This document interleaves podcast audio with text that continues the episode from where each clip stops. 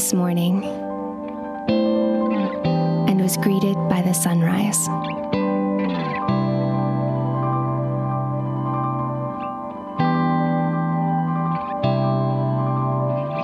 I made a simple meal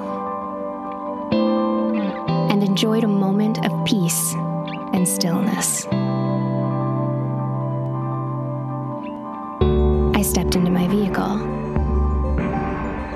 joined a million others traveling to work today. And I arrived safely. I spent most of the day at my job, doing the same familiar tasks that greet me every day. The work that provides for my needs.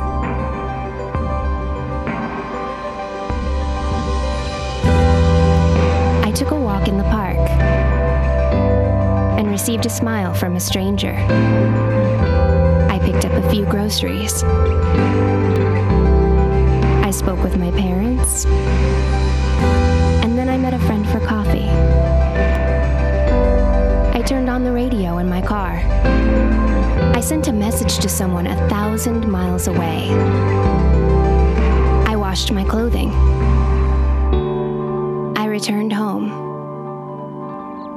Very ordinary day.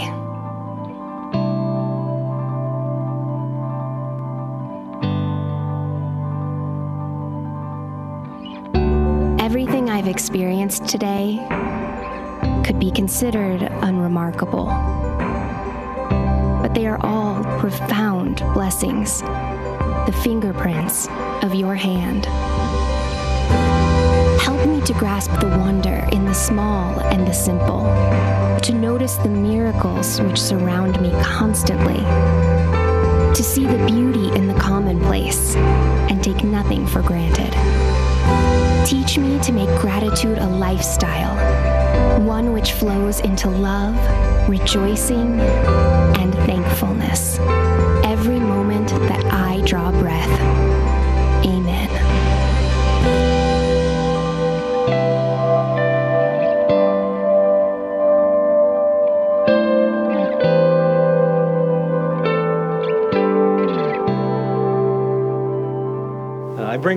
From the Canadian Forces Base Borden, the obvious hub of the Navy in Ontario. when we left our church in Ottawa to take up this ministry within the Canadian Armed Forces, and I decided to wear this uniform, the reason I wear this uniform is because my father was in the Second World War in the Navy, so I wear this outfit. Plus, it's the coolest part of the military. But the people in my church back at home said, What? The Navy and Borden? It's hard to get the boat in there, but it, it finds its way. Let me explain a little bit about the symbolism of this stuff before I start. I was asked about it after the service last night. The reason that I wear this scarf, the reason I wear a hat when I'm not wearing this scarf is to symbolize the fact that I am someone who is under authority. Any authority that I have, that I bring, that I carry is all authority that is invested in me. It's loaned to me, it's none of mine, it's all His. And so, as I open God's word to you this morning, let me make that same declaration. What I bring to you is based on the authority of God's word. It's based on who Jesus Christ is. It's got nothing to do with me. So, my prayer this morning is that Christ would speak to you, that he would minister to you, and that he would call you. And let me give away the sneaky end to the service this morning. My hope is that as the time of prayer comes at the end of the service this morning, that you will make a declaration to live with full gratitude to Jesus Christ for all that he has done for you, most importantly, for the salvation that you have because of him. It is all because of him. Let me also say, as we begin the service this morning, that I am so thankful for the relationship that we have with Harvest. Todd mentioned it sort of in passing that it was just a little bit of a partnership. It is an amazing partnership that we have with you. The ministry that we do in the Canadian Armed Forces, and specifically at Base Borden, is your fault because you guys prayed that God would do something at CFB Borden. And so, because you prayed, we got sent here. And I'm not making that up. Todd and I had dinner one time not long after we got here, and he shared that with me. And so I told him that he had to tell my wife because she wanted to stay in Ottawa. But we're here because of you, and the ministry that's going forward is in partnership with you. It's with the church in all of this area, but really specifically, it's with you. You lend us the sound people who come and help us with our services, you lend us worship people who come and help us worship. Uh, and we lend back your guitarist this morning is Corporal, uh, Corporal Mitch, who I love and who comes and leads worship with us on the base. So it is more than just a passing partnership.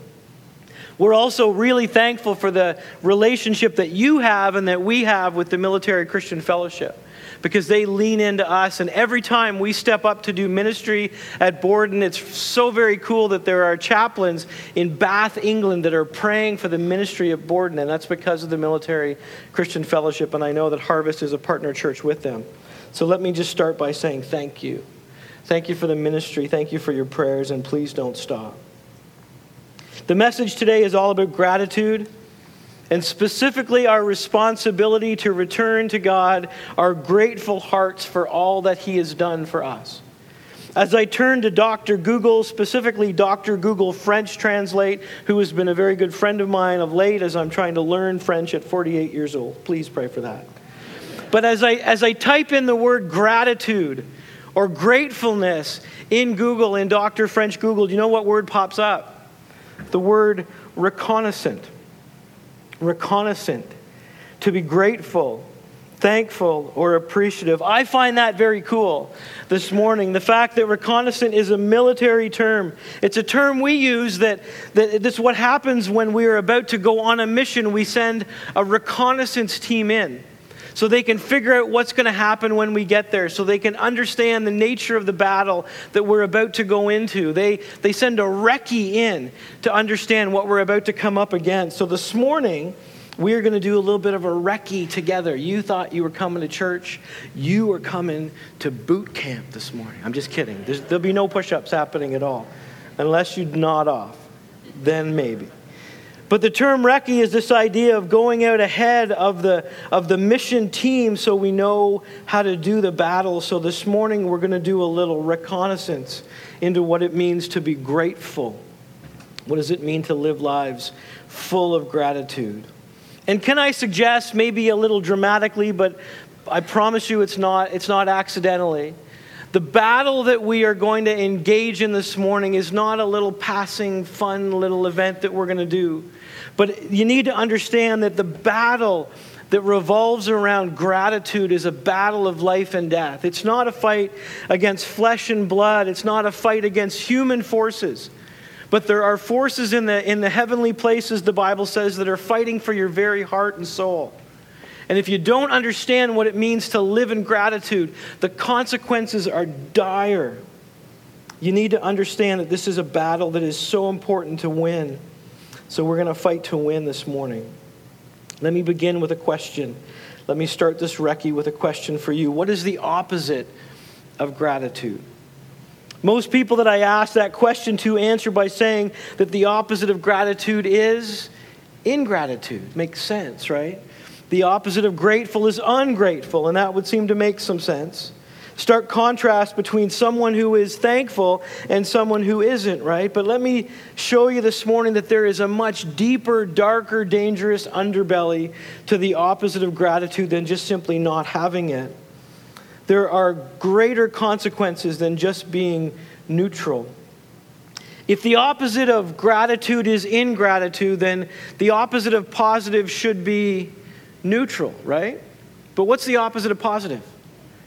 It's negative, right? We're going to be interactive, so feel free to shout out. All right, the opposite of positive is negative. If the opposite of gratitude is ingratitude, then the opposite of defeat should be what? Just hunker down and hold your ground. But the opposite of defeat is what? Victory. There's something much bigger in terms of the way the pendulum swings than just gliding into the middle. The opposite of gratitude is much more dangerous than ingratitude. The opposite of gratitude is that I don't have any need to say thank you to God because all I have really comes from me.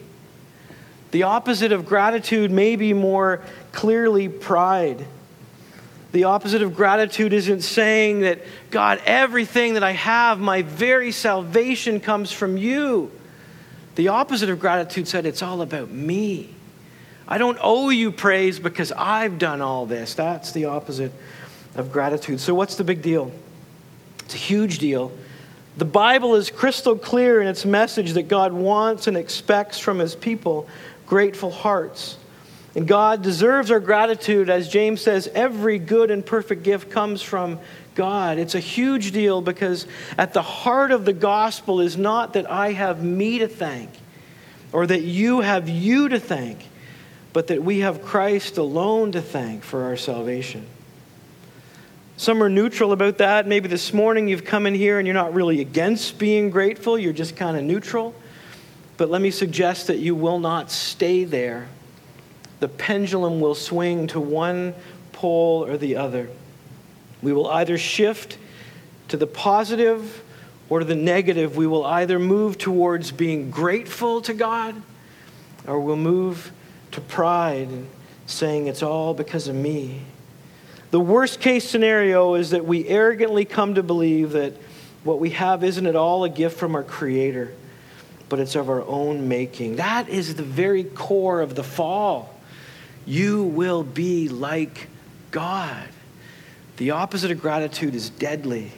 Let me share with you a little story that comes from Daniel chapter 4, just as a precursor to the psalm that we're going to get into. Daniel chapter 4. You need to understand as we turn there that God will be praised as the only God and the giver of all that we have, and that He is able to adjust our bearings to put us on a right course. A lot of us in this room can say that when we've been going the wrong way. God is wonderful to turn the ship for us, to get us on course, especially if we want to. So turn with me to Daniel chapter 4. It's going to be on the screen as well. But look at, look at how God can change the heart of a person. Know that God is able to set things straight. And in the end, the truth is that He is the author of life and blessings and of our very salvation. And in the end, every knee will bow and every tongue confess that Jesus Christ is Lord. There will only be one who sits on the throne, and it's not going to be me. And the bad news is it's not going to be you. It's only Jesus Christ who will get all the praise that he is due, and it will go on for eternity. King Nebuchadnezzar learned that lesson the hard way. Uh, he learned it a very difficult way. Look at verse 28. The scriptures say all this, and the this in that passage refers to all of the good stuff that God had done for Nebuchadnezzar and in his life. All this happened to King Nebuchadnezzar. Twelve months later, as the king was walking on the roof of the royal palace of Babylon, he said, Is not this the great Babylon that I have built as the royal residence? by my mighty power and for the glory of my majesty. Verse 31 Even as the words were on his lips, a voice came from heaven. This is what was decreed for you, King Nebuchadnezzar. Your royal authority has been taken from you. You will be driven away from people and will live with the wild animals. You will eat grass like the ox. Seven times will pass by for you until you acknowledge that the Most High is sovereign over all kingdoms on earth and gives them to anyone he wishes. Immediately, what had been said about Nebuchadnezzar was fulfilled. He was driven away from the people and ate grass like the ox. His body was drenched with dew until heaven, sorry, the dew of heaven until his hair grew like the feathers of an eagle and his nails like the claws of a bird. Can you picture that this morning? Imagine the most powerful person on the planet right now. Imagine them being driven from the place of power, the seat of authority, and out in the field, roaming around and grazing like an ox. Please don't put a specific name in your mind as you think that thought. And no, it's not okay to pray that for any of the leaders on the planet today. But know this know this God is able to adjust us. When we get it wrong, when pride fills our heart, God is able to reorient the ship for us. So, what is God's desires response when we find ourselves in that place? God longs for repentance. He longs to restore those who find themselves full of pride and self glory. He does not delight in the destruction of the wicked. That is a gracious God. So look at verse 34. At the end of that time, I, Nebuchadnezzar, raised my eyes towards heaven, and my sanity was restored. Then I praised the Most High. I honored and glorified him who lives forever. His dominion is an eternal dominion, his kingdom endures from generation to generation. All the peoples of the earth are regarded as nothing. He does as he pleases with the powers of heaven and the peoples of the earth. No one can hold back his hand or say to him, What have you done? At the same time that my sanity was restored, my honor and splendor were returned to me for the glory of my kingdom. My advisors and nobles sought me out, and as I was restored to my throne and became even greater than before. Verse 37 Now I, Nebuchadnezzar, praise and exalt and glorify the King of heaven, because everything he does is right and all his ways are just. Please hear the last verse of this passage. And those who walk in pride, he is able to humble. And that's the point. If we are willing, God is able to turn that around and willing to take that pride out of our heart. Pride says, I did all this. Humility says, with gratitude, it's all from you. Thank you. Know that the heart of our God is to root out that pride from within us and replace it with a heart of gratitude. Let me say this as the first point if you're taking notes gratitude can only grow in a humble heart. Gratitude can only grow in a humble heart. And you can write a little subtext underneath that, and God is able to humble the heart. But let's turn to Psalm 30 now, to the text we'll focus on this morning the backstory, and you see this in the little heading above in Psalm 30. The backstory is that this text emerges out of the life of King David. He's been hiding in a cave at Adullam. He has been the rightful king, and yet he's been forced into hiding to try and save his own life. And as he writes Psalm 30, he is able now to emerge from the cave and from the hiding and take his rightful seat as the king of God's people. As you read these first verses, I'm going to ask you to pay attention as we go through and pay attention to how many times you see the word I and how many times you see the word you. Look at verses 1 to 3. David says, I will extol you, O Lord, for you have drawn me up and have not let my foes rejoice over me. O Lord my God, I cried to you for help, and you have healed me.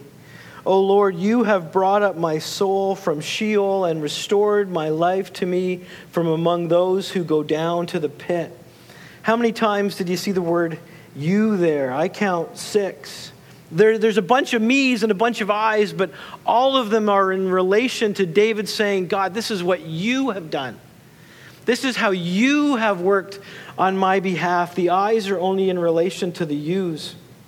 You I will exalt. When I called upon you, you lifted me, you healed me, you brought me up, you spared me. And as a result, I will exalt.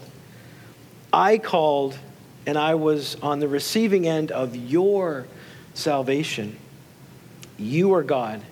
You are the powerful one. You are the one who saves and delivers. So that's the grammar now for the math. Here's the equation I call for help, plus God saves me equals I return thanks.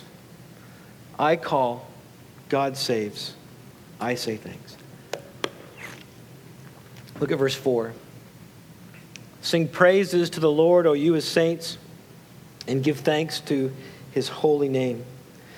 David isn't just writing this passage to declare his own journey, his own experience. He's writing this to call us to do the same. This morning, these are words for you and words for me. Declare the Lord's praises, sing his praise, praise his holy name is the invitation. In fact, it's the command. But let's be honest this morning. We don't always feel this way, do we? There are times when we feel anything other than delivered from the cave.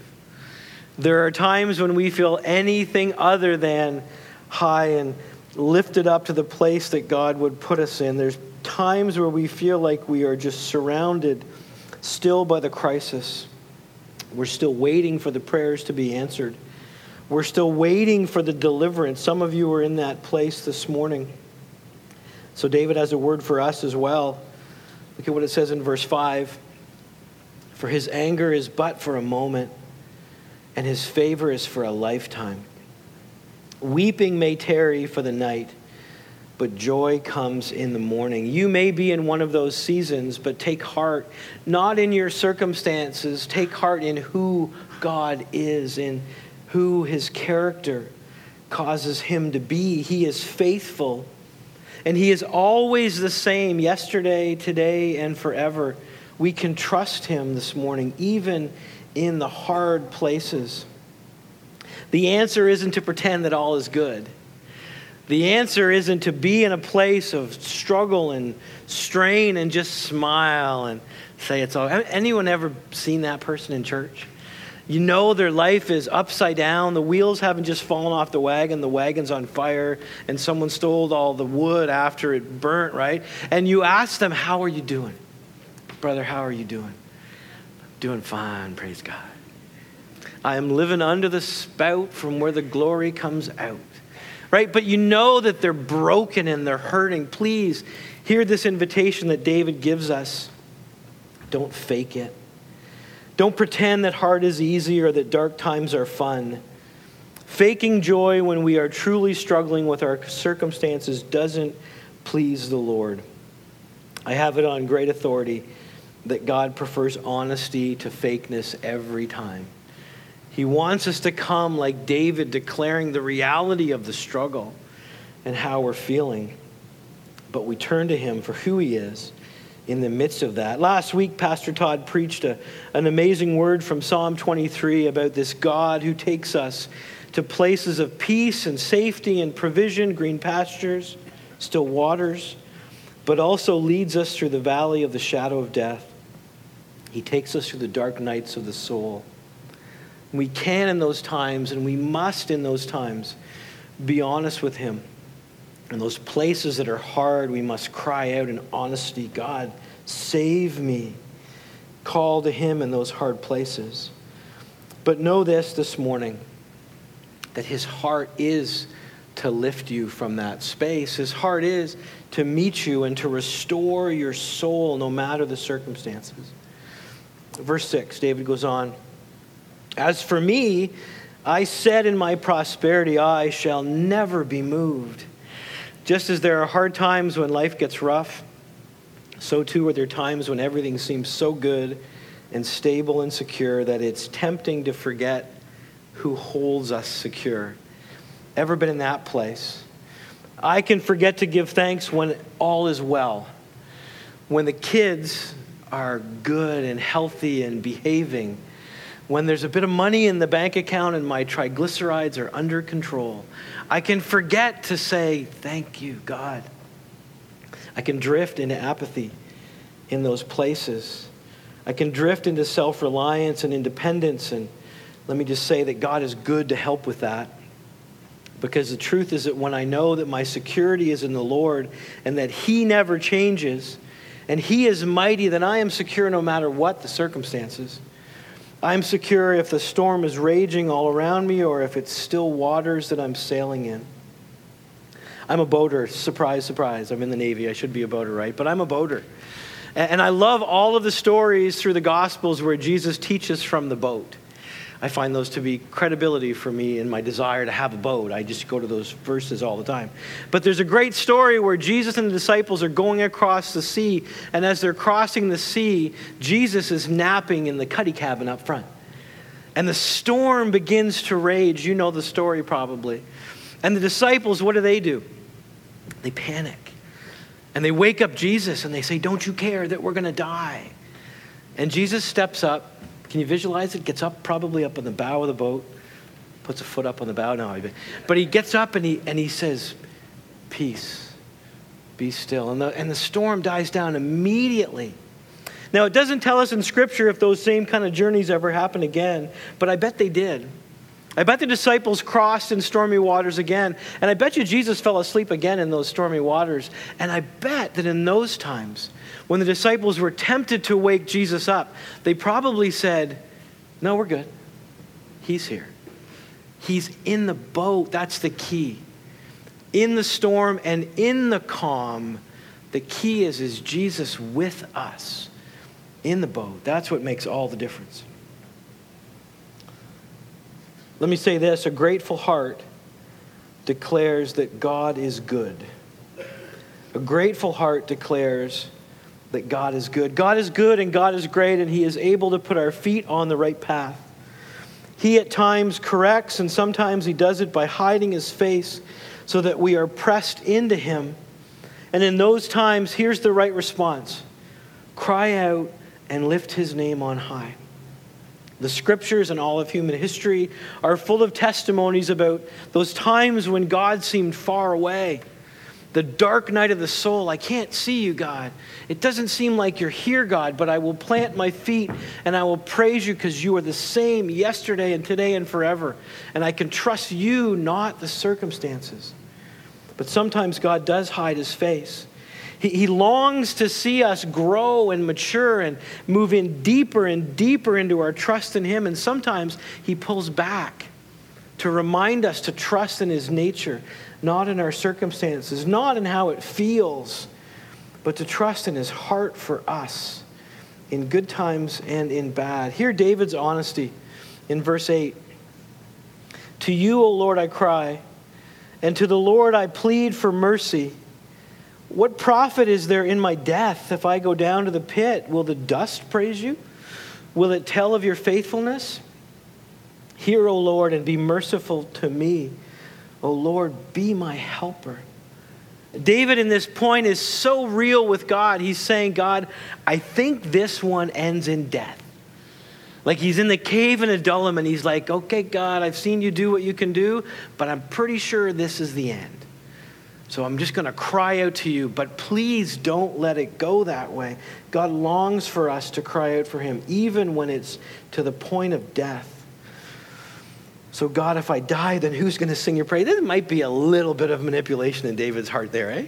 Who's going to praise you if I'm dead, God? Oh, God, well, I never thought of that. Great idea. Let's bring it back. Right? But he cries out, God does not need to be manipulated. He does not need to be coerced. He knows what he's doing. He sees the beginning from the end and he's taking it through it to refine us. Okay? Verses 11 and 12. You have returned for me my mourning into dancing. You have loosed my sackcloth and clothed me with gladness, that my glory may sing your praise and not be silent. O Lord my God, I give you thanks forever. These last verses we can't hold as a, as a proof text to say that it should always turn out right. In David's case, he's declaring this when he's back on the throne, yes. But the verses apply to us even if the hardship remains. God is good. God loves to provide for our needs. He has a good heart. He is better than the best dad you could ever imagine. He's more caring and sweet than the best mom you've ever seen. He is good and he knows how to give good gifts. He is great, and that says that he is able to provide for our needs. His strength and ability, none can resist. What good is a good God if he isn't a great God? If he wanted to care for us and deliver us completely, but couldn't, what good would that be? But the truth is that God is both good and great, and I will give him praise in the calm and in the storm. David says. So, what? So, what is a great question to ask at the end of a sermon? Preferably not yelling it out loud. Please don't do that to auto blame me after I'm gone. But so what? So, so David said these things. So what? So Nebuchadnezzar went through the stuff. So what? So, what do I do with these truths that the scripture lays before me? So, what is the Holy Spirit saying? For we already heard that all scripture is God breathed and useful for teaching and correcting and rebuking and training in righteousness. So, what is required of me? What is required of you? Well, I think the most important point is this if you are saved, you will have a heart of gratitude.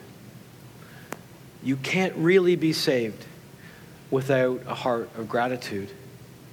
Deliverance requires a grateful heart. The redeemed mind says, Thank you, God. Jesus, thank you for the cross.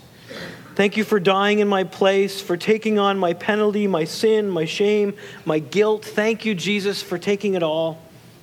And thank you that once the price was paid, you rose from the grave. You ascended to heaven and you sit at the right hand of the Father and you live to make intercession for me. Thank you, Jesus, for all that you have done. You are my Savior, my advocate, my Lord, and my God. And I cry out, thank you, because I couldn't do it. I couldn't be good enough. I couldn't be holy enough. I couldn't save myself. Thank you that I didn't have to. Thank you is what the redeemed heart says. The unrepentant heart says this the self righteous mind says this it doesn't say thank you because it doesn't feel like it needs to. I am good enough. I do work hard enough. I earn my own way. I pay my own freight. I carry my own weight. I don't owe anyone a debt of gratitude. I am the master of my fate. I am the captain of my soul. All I have is me to thank. So let me ask you as we close which one are you this morning? What is your disposition? Do you give God the thanks He is due for your life and all that it is and can be and for your salvation? Do you live in a posture of humble praise, returning thanks not just for lunch, but for the breath in your lungs, for the beat of your heart, the people on your path, and the opportunities that you are given? Or deep down, do you think that you built all that your eye can see? Let me say this morning, you want to get that one right. Because one day, as you stand before God, I think the right response at the gates is thank you. Not you need to love me because of all that I've done. Because everything that is and all that you have, the very life in your body, comes from God. And most significantly of all, the salvation that is yours today, forgiveness from sins and pardon for your guilt, is totally and completely because of God's work on the cross. Paul says in Ephesians 2 8 and 9 these words For by grace you have been saved through faith, and it is not of your own doing. It is the gift of God, not as a result of works, so that no one may boast. This morning, is that your declaration? Can I encourage you, don't leave this place without squaring that one with God? There can only be one who deserves our praise and our gratefulness God the Father, Christ his Son, and the blessed Holy Spirit. To you, God, we say thanks. Let's pray together. God, I thank you for your word, and I, I thank you for the clear calling by your Spirit to be a people who live in radical gratitude. God, I pray for each person in this room, myself included, that we would be a people who live in a rhythm of gratitude, that everything that comes causes us to turn our eyes to you and to give you praise and to give you thanks. And even as we close this service, God, I pray that if you are moving in someone's heart and they are saying to themselves, I don't really think that's who I am I really do think that pride has taken root in my heart. God, I pray that you would move them to a place of a bended knee this morning before you. Thank you that the ground at the foot of the cross is level and all of us come needy, but we meet a God who is good and a God who is great and a God who loves us. We pray all these things together in Jesus' name.